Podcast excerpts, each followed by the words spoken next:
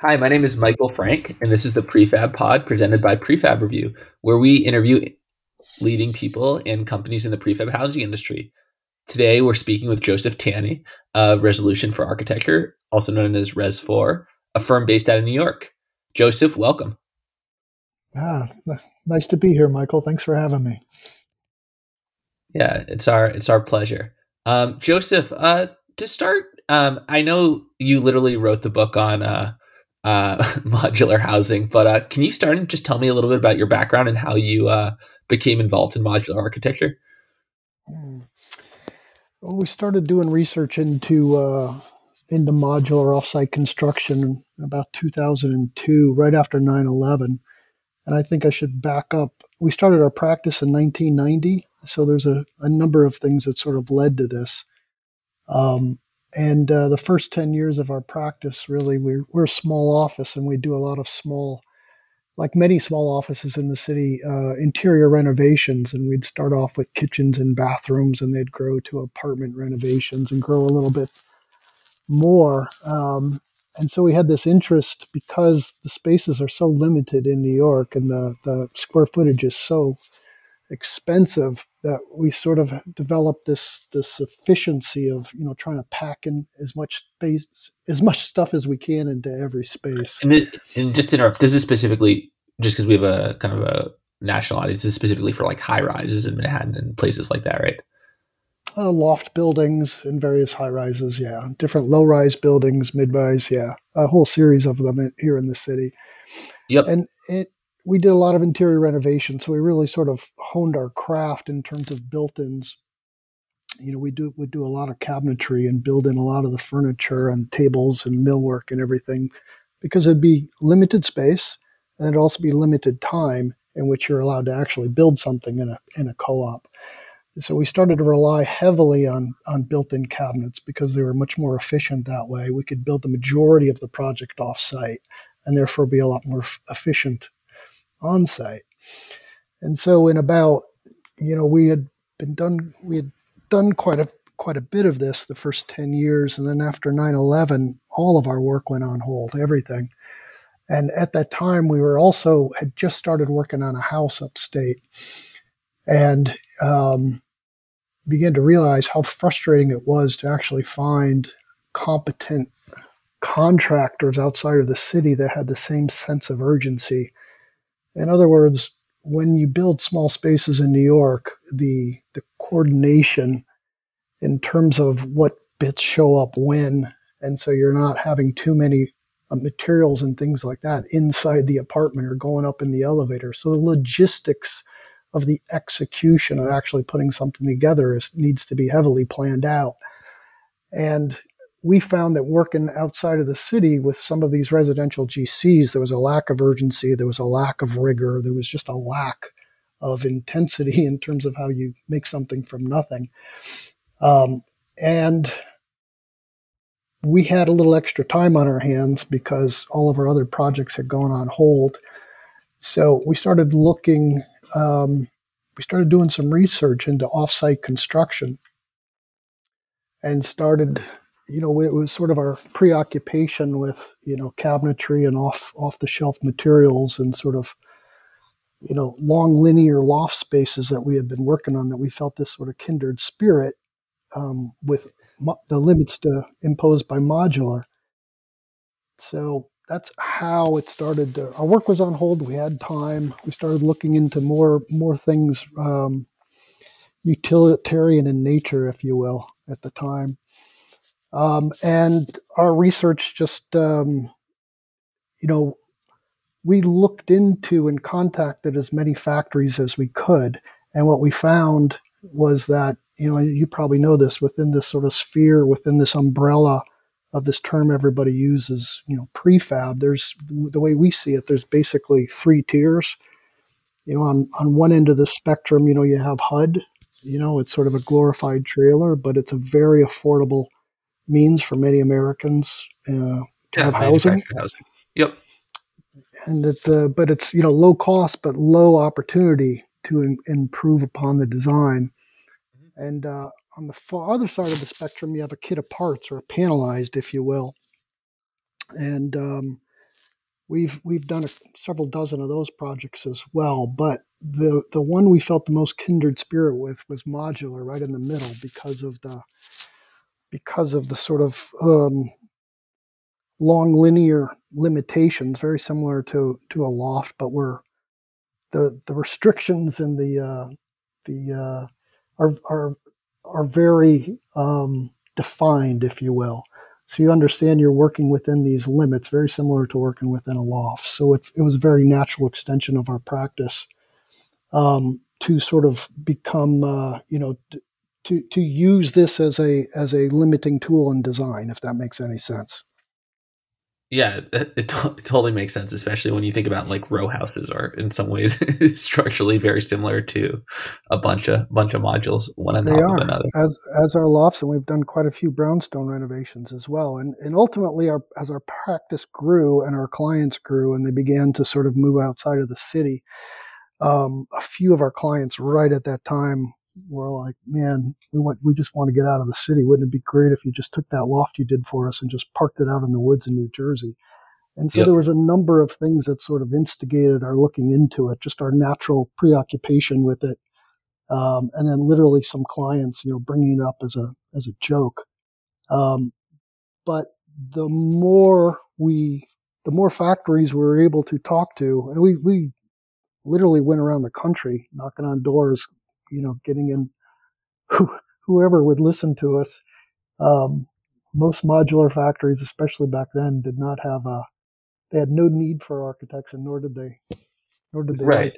nor did they right. want to work I mean, the economy is doing a one-off project is still is still a hard sell for some of them, right? Because they're like, oh, you know, name your mass market company wants to build 100 of the same type and you want to build one of these things that's whatever 5000 square feet or 3000 square feet well that's what's interesting is that the more factories that let us in the door and the more we really understood how they operated a lot of the higher end module first of all i, I just want to say that um, we were doing a lot of this heavy heavy uh, 2002 and what we found was in this sort of in the modular realm at the time there was it depends on how they classified themselves say 1 to 200 modular factories in the country.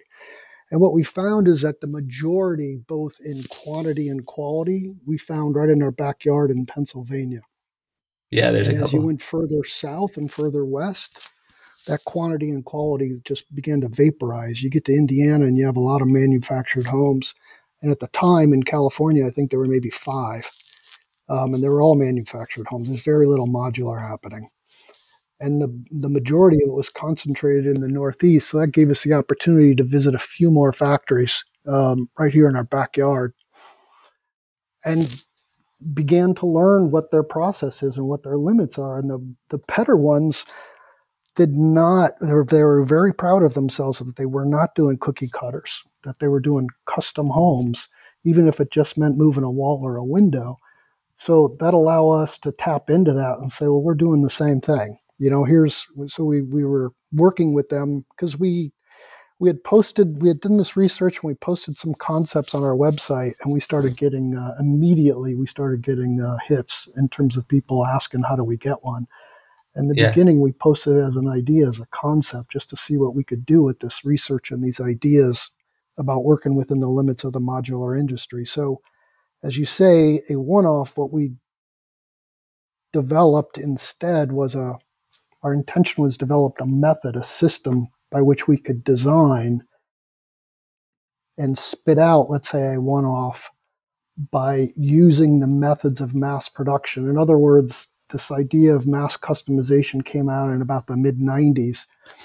And the idea is that you can create a one off something specific using methods of mass production. So that's what we focused on as opposed to trying to design this year's model, a house to be sold, a product to be sold. We focused instead on a process, a process of design that would allow us to design site specific modern homes for you know for uh, individual clients and uh, various budgets in different locations Yeah, that's super cool, and um, obviously, it was, sounds like it was very innovative at the time. Um, I've read a little bit about what you all did in terms of. I'll I'll, I'll give a quick, um, insufficient understanding of what I know, and then maybe you can elaborate more. Kind of the idea, I think it's called modules of use, right? Which it seems like are kind of flexible components of sort of the core things to have in the house, which I think is some of what you're alluding to in terms of sort of your system of production. Um, do you think you can explain a little more about sort of what you all figured out and developed and how you still use those today? Well, the the the modules of use, yes, they're uh, the idea starts with um, the limits um, determined by the Department of Transportation on what you can ship down the back of the highway, and that's basically you know 16 feet wide, um, 11 feet high and 60 feet long in general. It changes per county. And so it's within those limits that we started to look to see what, as you said, what we could, what we could, uh, within those limits, how, you know, what kind of house can we actually begin to design? And then we started to break these things down into their different components that we started to call modules of use, kitchens, you know, communal modules, kitchens, dine, kitchen, dining, and uh, and and living typically, and private modules of bedrooms and bathrooms. And they were just simple exercises of understanding, you know, the relationships and the scale of these pieces based on what you would actually need for cabinets and couches and chairs and bathtubs and showers and beds and closets and everything that you would need. These elements they actually have to have, whether it's a loft, a house, these are elements one needs to make it domestic. So we started focusing on those pieces and began to find these, you know, we call them emerging patterns. Basically, they're a series of guidelines and they base on cabinets and widths of, of corridors and, and various sort of um, common denominators in terms of how one would lay out a domestic space. And so we thought of these contiguous relationships within the limits of each module. And when the programmer requirements would grow outside of the limits of a module, then we started looking at the various combinations of both two dimensional and three dimensional massing studies. And that's where we developed this idea of a type. So we started with very small and grew up to, to an unlimited idea. And we took an unlimited idea at the same time and tried to break it down into its most essential components. And so it's it's the modules of use, they're conceptual building blocks. They're not, you know, they're not uh, physical building blocks of implementation. So we, we design with these limits in mind, and the actual fabrication of the boxes vary relative to a whole series of other things. Got it. Um, that makes sense. So, in terms of where your practice has evolved to today, um, obviously, like I'm on your website right now. I see all sorts of beautiful single family homes, as well as uh, a variety of a couple other types of projects. Are you mostly doing single family residences now, or, or do you still do a variety? Oh, we do a variety of things, but I think the majority of our work is single family residence. We have, on average, about 15 to 20 projects going on at any time half of those are usually modular. Um, the other half is often split between uh, site-built homes and or an apartment renovation, loft renovation, or you know we're doing right now a couple of mid-century modern renovations up in Westchester. Uh, we're doing uh, I think three site-built homes with prefabricated components down in um, down in Florida. So we we do a wide range of things. It's just and again, we're, we're architects, so we're a little bit different in this space of prefab in that we don't sell any boxes or modules. We uh, design what we think is the best bang for the buck and identify the appropriate fulfillment partners so we can we can deliver the highest value proposition possible. And it, prefab isn't necessarily it every time. That's a, a really really important thing to to note. Yeah. So we, we find that out not all the time, but sometimes. Um, and it, I'd say the denom the biggest reason we usually find out that at least uh, let's say let's group modular a little differently than panelized, but that mm-hmm. modular mm-hmm. often doesn't work for some people is because of the uh, access needed. Um, mm-hmm. Ends up being like prohibitive or complicated, just especially like like we've done a bunch of projects in like on the west coast at least in like tahoe and in marin and places where it can be kind of tricky getting you know a 40 yeah, foot long module um, yeah. is that the, the key reason that you end up uh, sort of moving towards site built um, in those situations or are there other well, that, that's absolutely that's one of the limits of modular construction. There are some other things just in terms of if you really want to leverage the modern methodology of delivery, you need to be sure you're working within those limits. Not only, you know, cranes and telephone wires and hills and size of boxes, but also in terms of products. It's really important to understand um, the, the reason why modular is so effective is because the implementation is so efficient. And the reason why the implementation can be so efficient is when everything is fully coordinated. And it's not just about the box, it's also about the setting of the box, the finishing of the box, the performance of the box. So there's a lot of other things that, that come into play to sort of determine if we're going to do as modular, panelized, hybrid, or a site built home. A lot of it also has to do on, you know, not only the location, but the client, access to the particular contractors in that particular location. Um, a, a number of things have an impact on it. Makes sense. Can you talk about the process of someone working with you? Um, yeah, so oftentimes people who come to our site are, you know, are sort of trying to figure out whether they should work with an architect, whether they should work with a design build firm, mm-hmm. whether they should, you know, work with kind of a like a non-custom plan, etc. But so we, we don't have to talk about those options. At least in your case, yeah. How, how does it start um, in terms of your interaction? Uh, once so once a client signs up, and let's just say you deem it to be feasible, is a site mm-hmm. visit next? Uh, yeah. What what are the steps? Um, well, there's a, a, a variety of things that happen. Um, we first do due diligence on the site right? At first, we have a meeting of the minds even before we get signed up. We go through an understanding of what their program is, what the process is, what their budget is, the realities of that budget on this particular site. So we have quite a dialogue uh, interaction with the client even before we put together a proposal to get signed up. And so one of the first things after we understand we're in the realm of possibility here, um, then we start doing due diligence on the site in terms of zoning. What are the setbacks? What are the limitations? Lot coverage, pyramid rule, etc. And we go through the process the same as we would when we site build it in terms of identifying all the constraints and then using our discretion within. And those have to do also with the client's needs and their budgets and their expectations. So a lot of that has an impact. So there's a lot of discussions of what's potential, and we start very, very general and we get incredibly specific. The overall process typically is four phases of four months each. So the first phase, we spend a lot of time with the client designing their home, um, specifying everything down to, you know, every to- toilet paper holder, towel bar. We know every outlet, every dimmer, every window that opens. We know, you know, towel bars, towel hooks. They take off their shoes. Where are you going to charge your, your phone at night?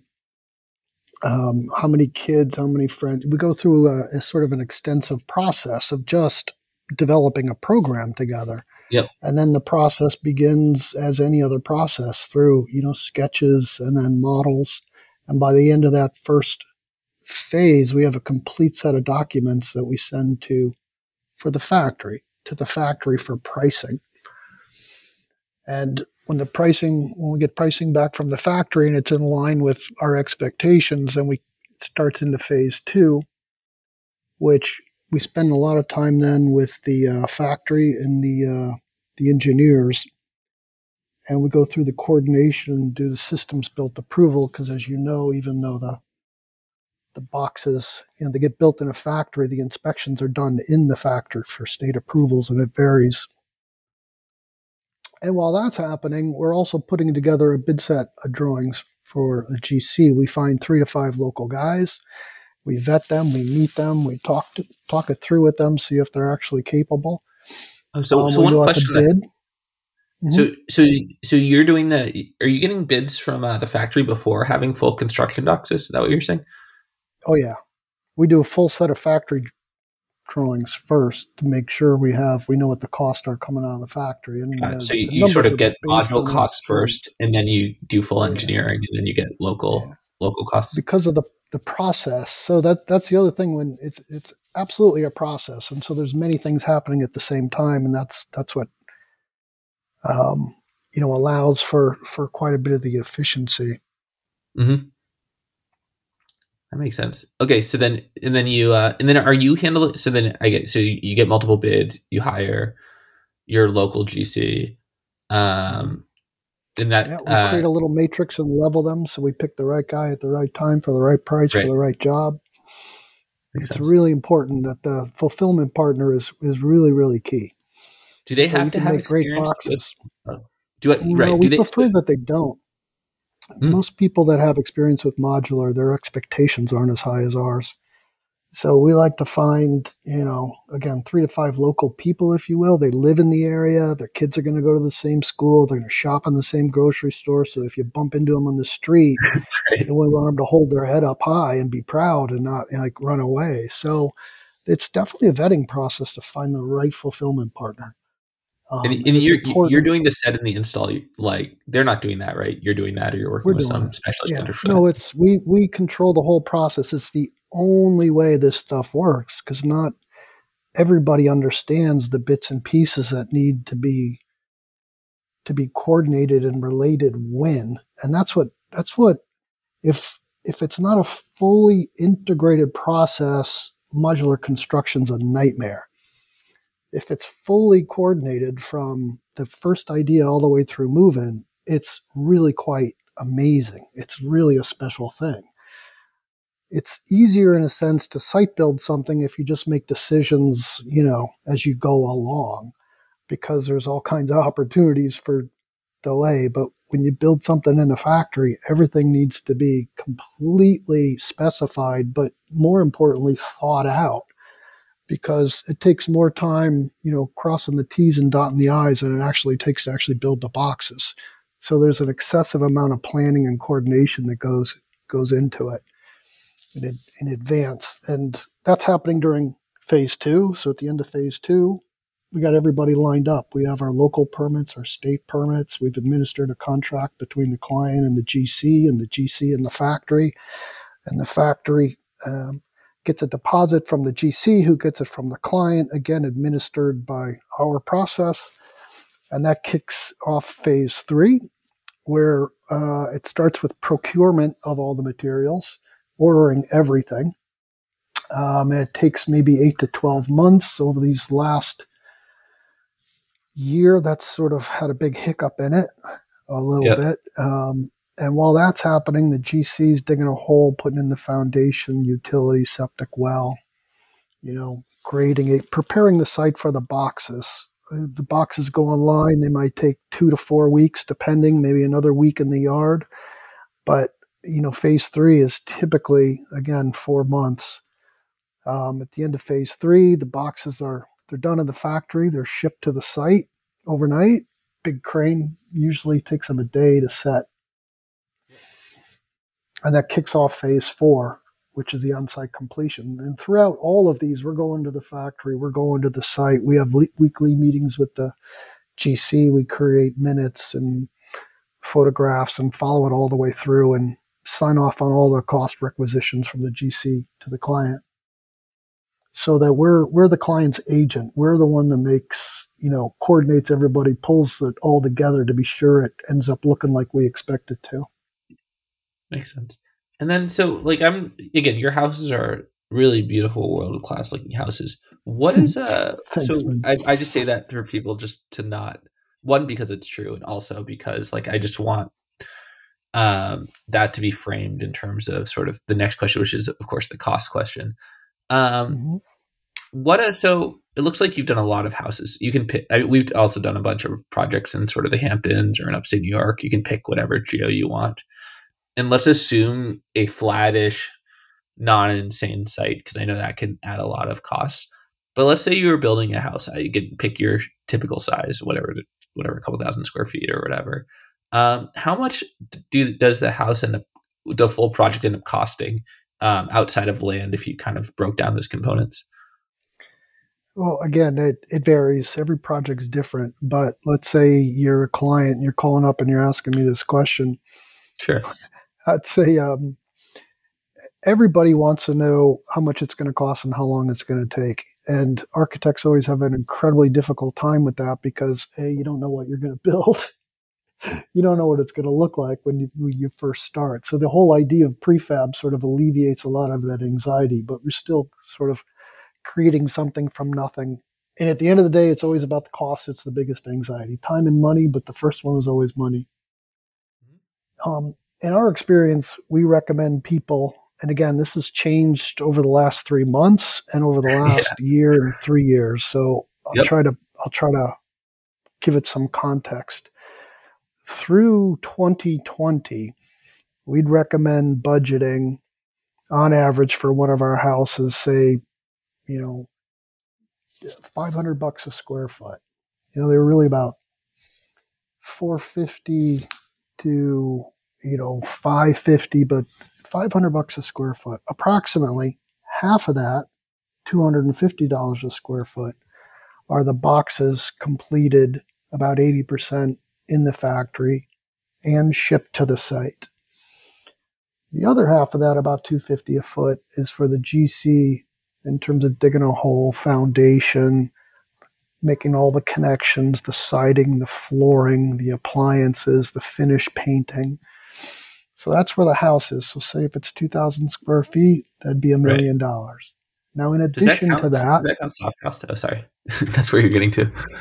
Yeah, no, it, it, it doesn't, and so it, it's soft cost for um, mechanical and structural engineering in the boxes right? It is not soft cost for architects. We're 15% of the construction cost. Additional construction costs are, say, exterior terraces or decks or porches, depending on where we are and what we're doing. We'll budget those from, you know, 50 to 100 bucks a foot. If we're doing any garages, we might budget those in around, you know, 200, 250 a foot.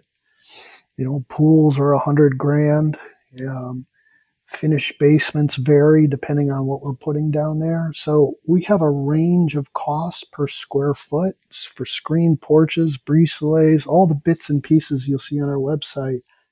And we have those because we've been able to do similar things over time, and we sort of have this data now about the costs and when they are. And that's why I can sit here and say, well, 220, excuse me, 2020, um, you know, 500 bucks a foot was pretty good and we were building stuff. And then 2021, the numbers started coming out of the factory as opposed to between 225 and 275 averaging 250 they started going from 250 to 300 a foot averaging about 275 and in the last three months alone the numbers are coming in between on our last three five projects um, between say 275 and 325 averaging about 300 bucks a square foot coming out of the factory so this is a really recent thing that's literally just happened since the end of december um, and there's a number of reasons why um, i think everyone's experiencing it right labor plus I'm supply sorry? chain right? i said we're seeing the same thing across yeah. the board yeah, everybody is everywhere, and part of it now is just being able to to actually get some of these things. So there's certain issues with Windows right now. In the beginning, there was certain issues with rigid insulation. So what's happening is that's having an impact on the schedule because, like I said, the all of the materials are procured before it goes online. So there isn't a box sort of sitting half built going down the going down the line. So it's important to understand what all of those bits and pieces are coming in. So we have um, we've it's it's bumped a couple of our projects right now, um, some of the window lines by by months. So we're in the we're in the middle of sort of dealing with that as everybody else is right now. Yeah, we, we've seen we've seen Windows specifically being actually the slowest, especially like any kind of like custom, like you know, very specific spec. so like, and basically, we're telling like everyone we work with, like the second if you're getting like financing with a module, like make sure those are procured as early as possible because th- that specifically we've seen hold up projects. Uh, mm-hmm. That makes total yeah. sense. Uh, just yeah, sorry. Go ahead.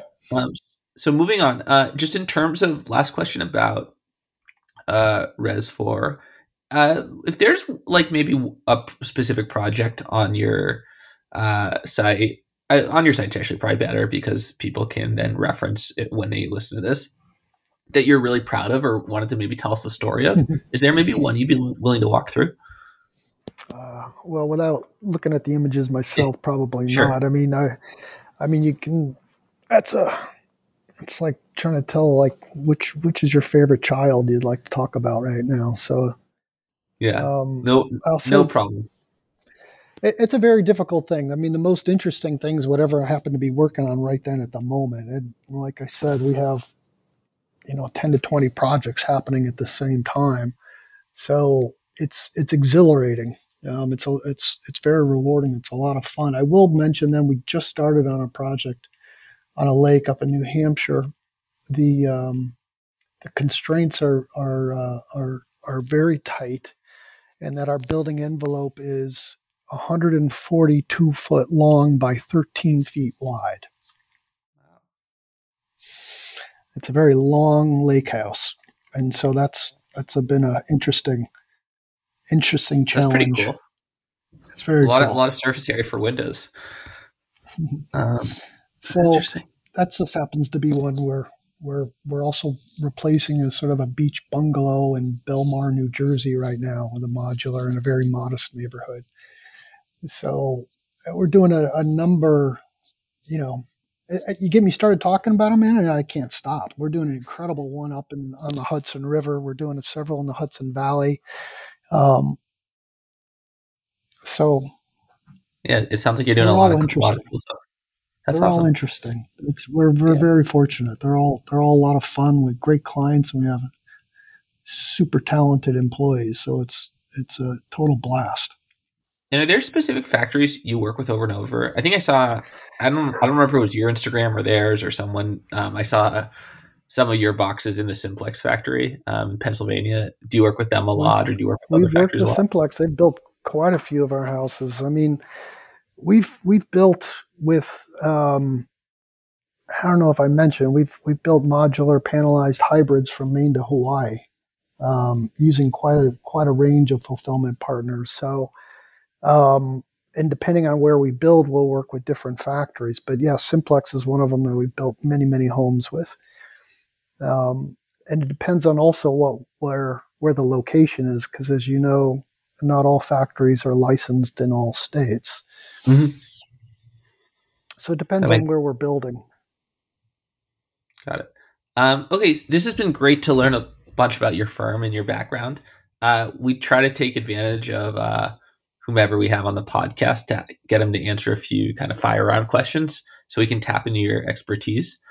Uh, assuming you're willing to do it, uh, you know, do your best to answer each of these questions in a minute or less, but we won't be too much of a sure. stickler. Um, can you talk a little bit again, just from your site? Um, obviously, you've built a number of houses kind of in the Hamptons area or in different kind of beach oceanside areas. Um, is there anything special you do for those um, with respect to elements or anything else? You, you, the ones on the water, you're saying the ones on yeah. the beach. Mm-hmm. Well, often uh, a number of things. One, you know, anything with the salt air, you have to be very careful about everything you specify because um, it, it degrades incredibly quickly. Um, another thing often that happens when you build on the sand is uh, is making sure uh, the the, um, the, foundations vary greatly because sometimes you can use a uh, standard poured concrete foundation, which is most feasible, but a lot of times when the soils aren't stable, you need to do uh, piles or caissons or a lot of times they'll drive you know piers in and do concrete grade beams and then steel frames on top of it. So depending the the um, the foundations change a lot depending on the on the foundations. Excuse me, depending on the sites on the beach. That's one aspect of it. And the other is just the, the, the rust. You know, stain yeah. less doesn't mean it doesn't stain. It means it stains less. Right. Got it. So you kind of just have to expect more maintenance and all that stuff. And you got to be smart about, or at least attempt to to specify light fixtures and siding and you know um, as best you can given the often when you're working in, in the on the ocean the local contractors are aware of those things so you can learn a lot from the local gc about um, anything any lessons they've learned as well we we try to learn as much as we can from every gc on every project we do no matter where we are that makes sense uh, another thing we noticed is that you've obviously, as we said, built some homes in some premium locations. One of the things we've had a mixed bag with um, is oftentimes those locations uh, you end up having to uh, go through an HOA to uh, to build in those places. I'm not sure if that's mm-hmm. an experience you've had, but if you have, which I'm guessing you have, uh, do you have any tips for navigating that process? Well, uh, HOA isn't as, as difficult as some of the other sort of environmental issues you need to go through and get approvals on, but it's the same. It's the same way with just getting a local, you know, hitting the local codes and zoning is it's it's first understanding what those constraints are, right? So if the HOA you find out what you can and cannot do, and there's typically something written, and even these days it's often posted on a website.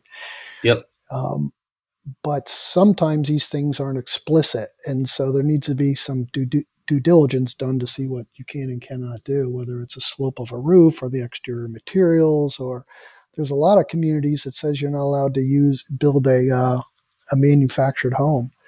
So whenever we've been uh, had to address that, we've often just sort of presented and had a discussion with the community board and so this is what we're doing. This is how we're doing it. This is why we're going to build it in a factory. Why? Because we're going to be on site less. We're going to disturb the neighbors less. And so we've we've worked in a few areas where we've been actually able to flip it. The, the reason why they don't want any prefab is because they all think they're ugly trailers right? But when you show them that's not what this is, when you show them that this is something other and we're using this technology for something that's greener and quicker and and more cost effective, then we we typically get a unanimous buy-in. Yeah, that makes sense. we have a standard deck for like almost exactly this reason, kind of explaining there will be people you can't hear building the home versus your neighbors in your in your neighbor's lot, or at least less of that. Um, yeah. Okay, and then still a lot of noise, but there's less of right. it. Yes. or maybe it, will it'll, last for a less long period of time. Exactly. Uh, exactly. Uh, I guess, and then the last question we get um, is we actually this is actually more for sort of urban infill. We get this request. We get a lot of people who want to build uh, roof decks um, as a part of their modules.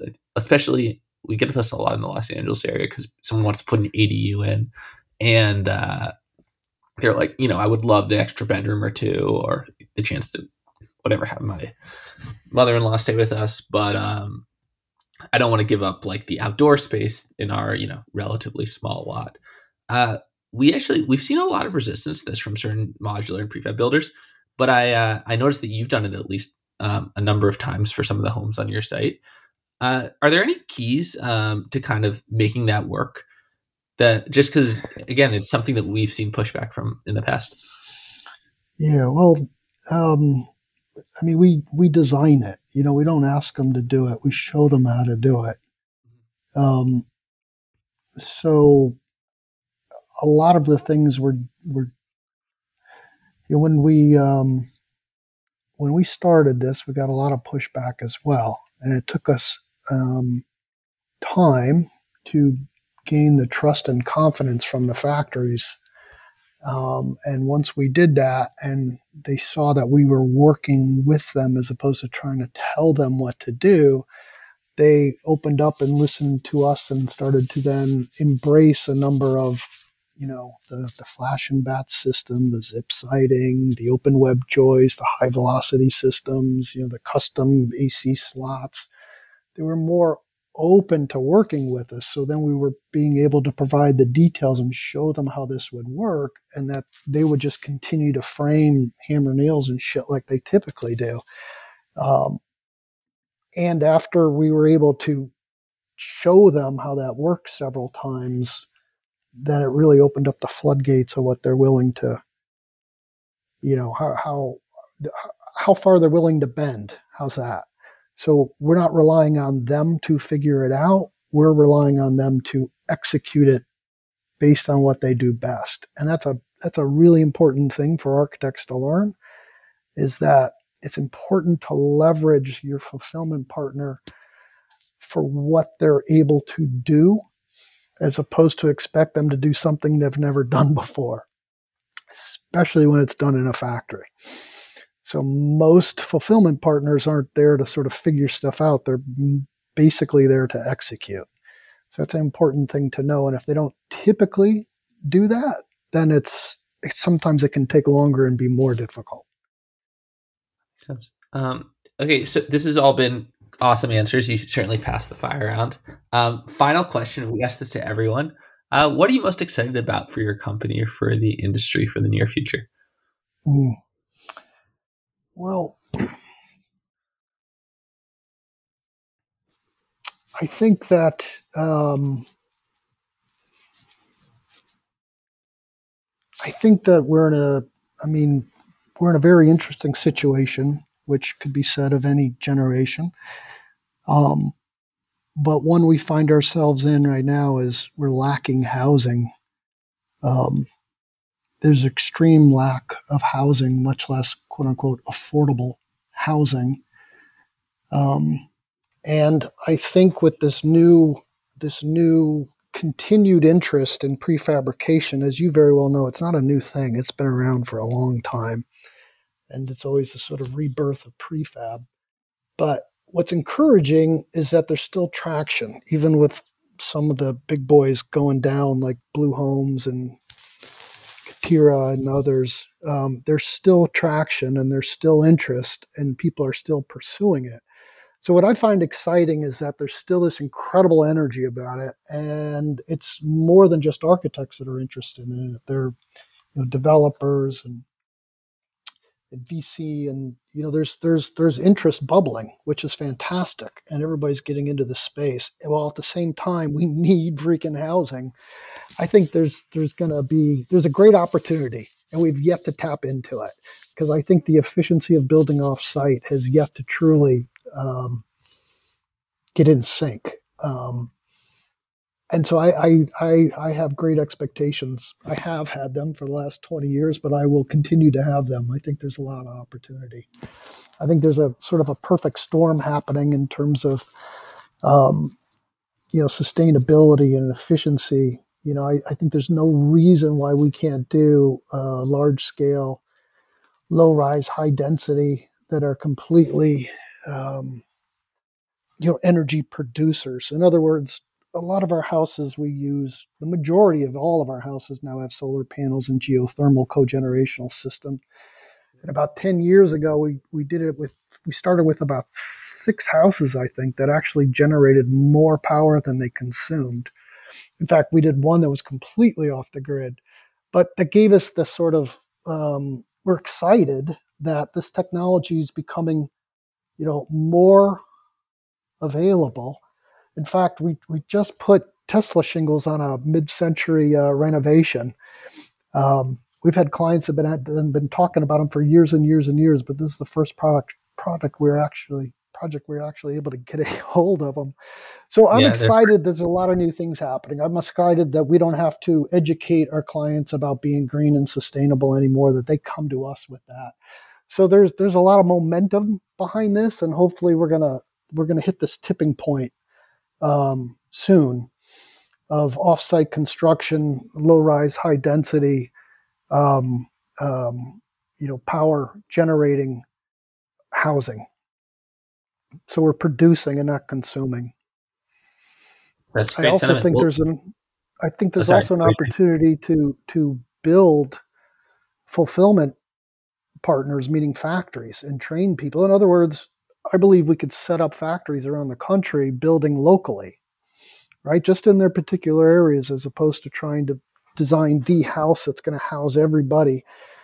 But there's a way in which outside of every major metropolitan area, we could probably develop a, uh, a, a a franchise, if you will, and a, and a network of fabrication and training people in these factories to be plumbers and to be le- electricians and carpenters and cabinet makers that then could go off and have their own companies sort of being part of sort of the maintenance of ongoing homes that we need because everything's friggin' falling apart. Not only do we are we short four million uh, housing units, where the ones that exist are shit. So there's there's a big opportunity. That's what I'm excited about. Yeah, that, that's that's definitely a very big opportunity. Um, and uh, thank you for doing your part. Uh, we'll keep watching you in Resolution: 4 Architecture. Um, for more information about Joseph and RE4A, visit www.re4a.com. And as always, uh, you can visit us anytime at prefabreview.com. Thanks again, Joseph. Thanks, Michael.